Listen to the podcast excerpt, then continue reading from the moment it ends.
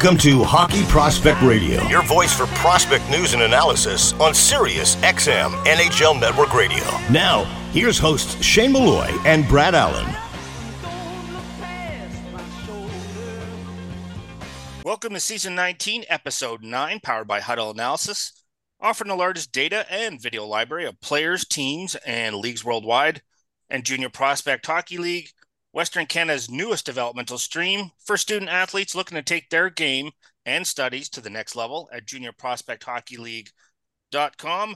This week, we're going to chat about right off the top of the Carolina Hurricanes prospects. We're happy to bring in their assistant general manager, Darren Yourke. Darren, thanks for coming on the show again.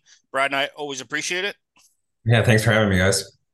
So, we didn't get a chance to really chat with you a little bit after the draft, but not much in terms of your draft picks, particularly, you know, your first and second round picks. So let's start off with Bradley Nadeau and thoughts on him, you know, what you saw from him, particularly obviously with the Penticton Vees, and he had a monstrous offensive season in the BC Hockey League. I think he had somewhere between like I think he had 148 points.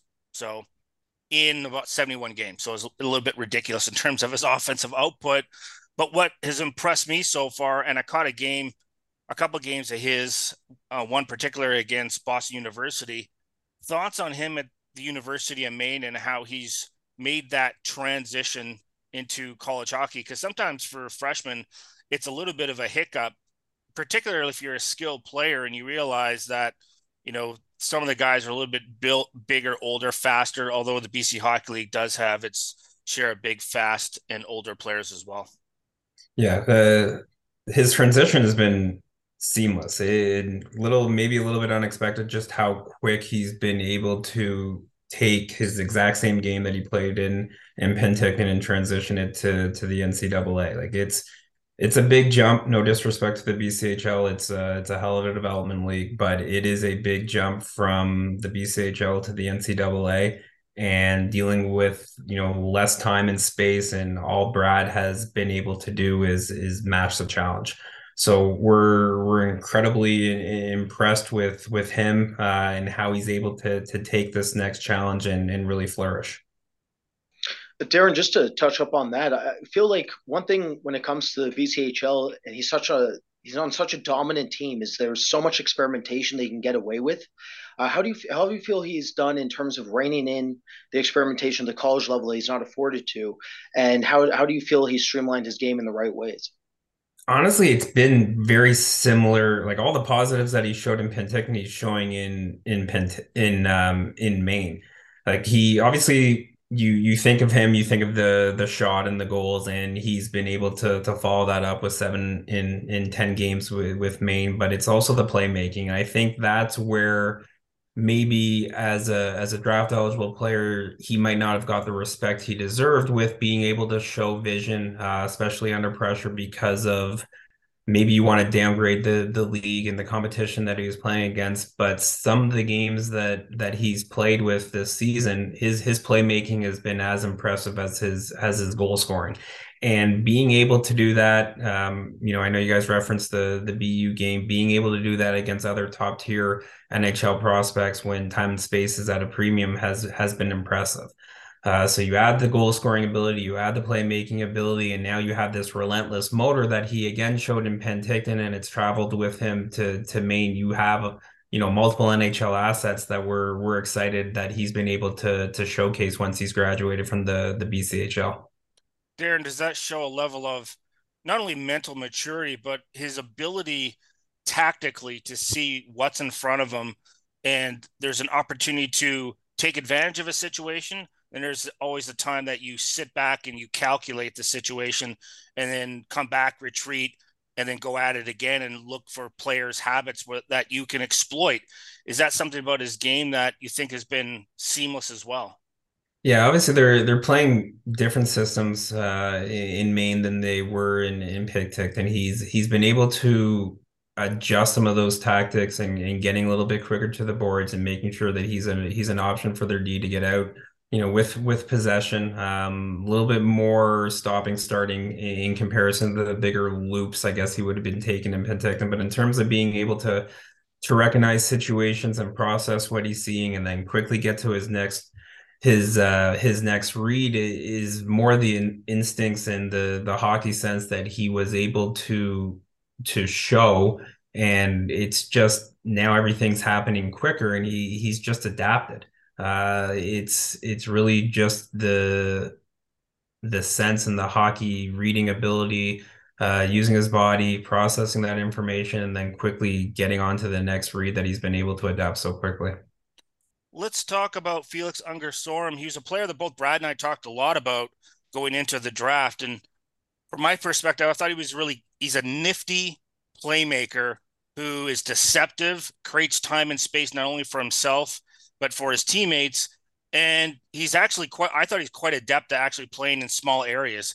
You know, although you know he plays in a bit bigger ice surface, I think he can adapt to a smaller ice surface because of a smaller, smaller, smaller ice game.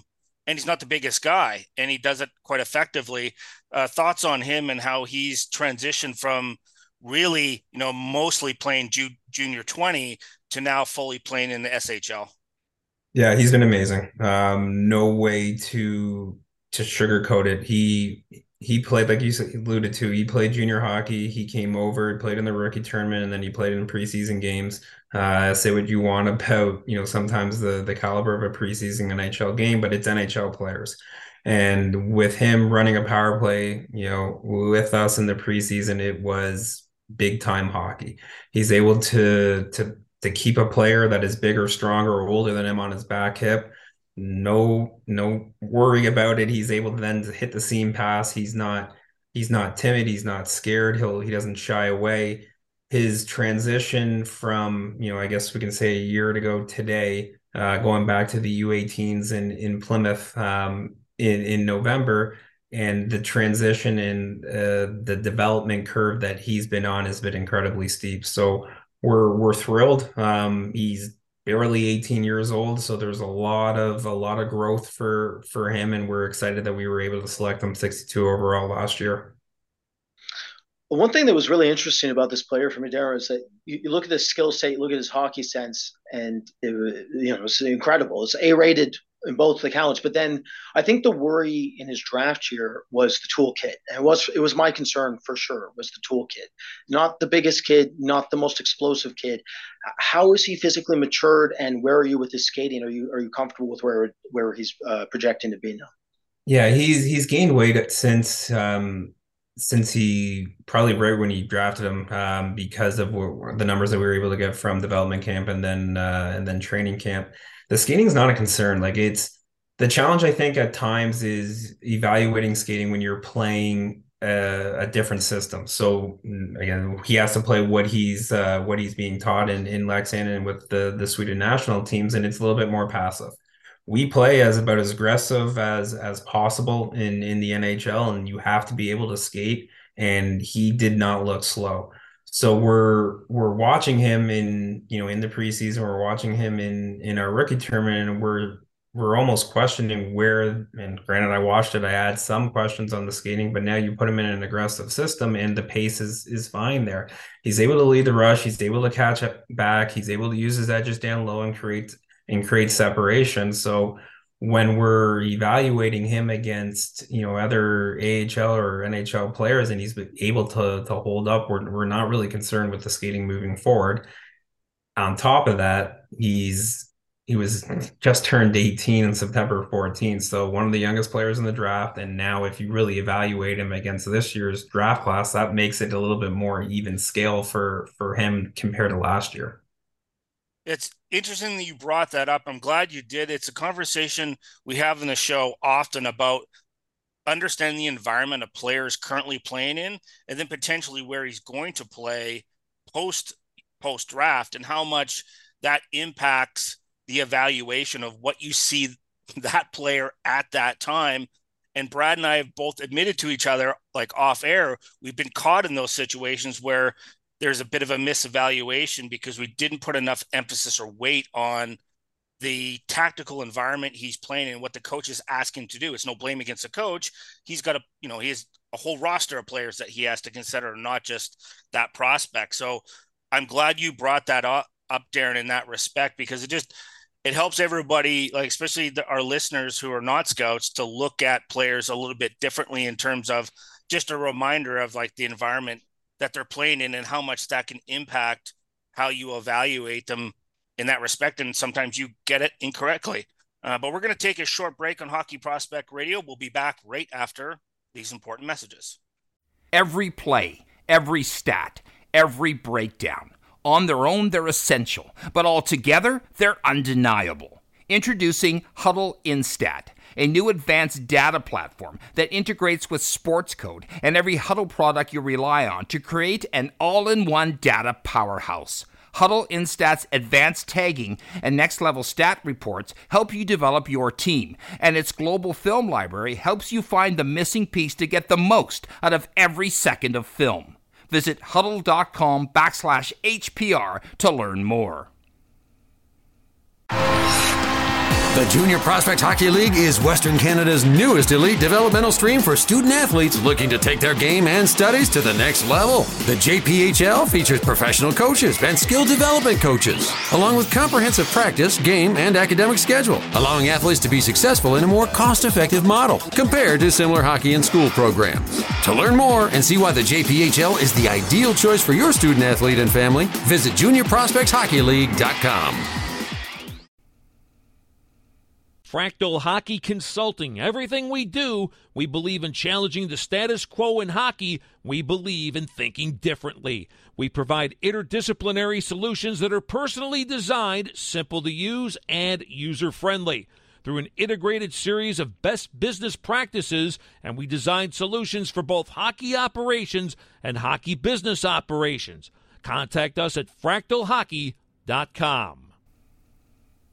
Outside Edge has built a reputation for guiding hockey players toward their potential and provides on and off ice development programs for hockey players. Outside Edge Hockey Development operates all programs on the philosophy of quality over quantity. Our strength, skills, and mental coaches understand the demands of the game and use this knowledge to develop strength, speed, and energy systems so our athletes can reach their potential. The Outside Edge programming features KPI based strength and conditioning programs, skating, and skill development sessions for pro, junior, midget, bantam, and pee wee. Contact us today at outsideedge.ca.